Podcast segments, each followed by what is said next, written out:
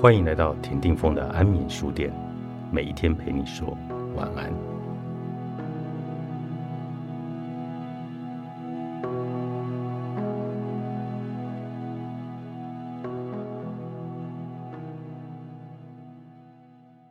性格不是努力就可以塑造的，它是你一无所求的模样。人在心理上有很多的弹性，我称之为弹簧效应。弹簧。不管你怎么拉扯它，最后都会恢复原来的形状。我们只要努力，都可以延展到超出舒服的范围，暂时的让自己看起来比真实的状态好。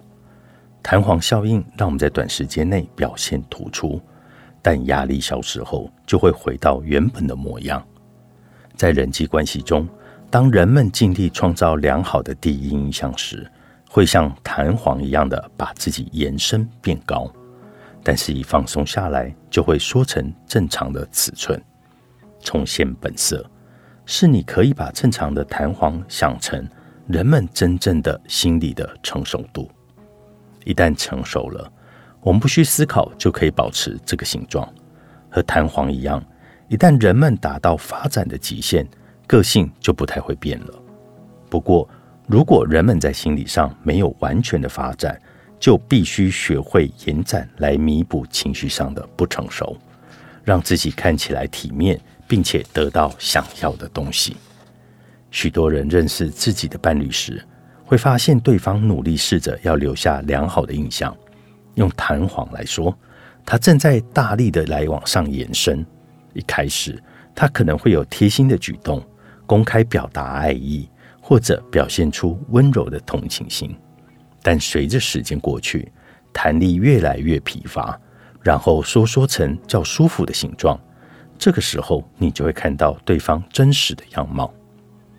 如果你遇到一个人的时候，对方处于延展的状态，你会以为他比实际上更容易亲近，但他弹回真正的形状时，你可能会怀疑。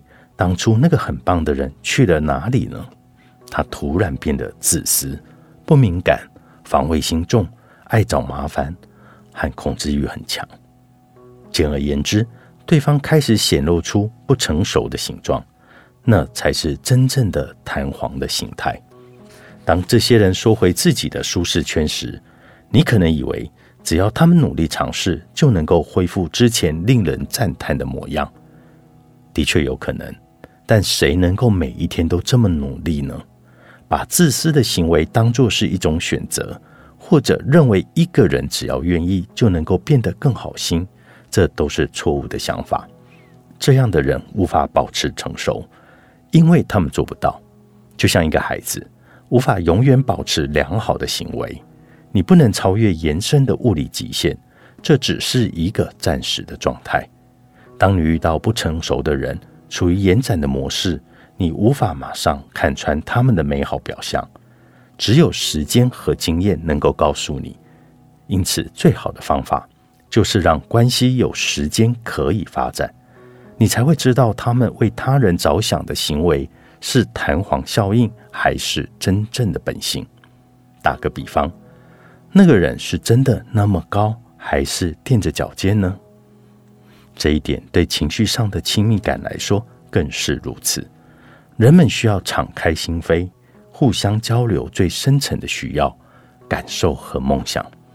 在一段关系刚开始的时候，弹簧型的人会将自己延伸到更扩大的版本当中，努力倾听和关心，但总是会有弹回原状的时候，即使只有一秒。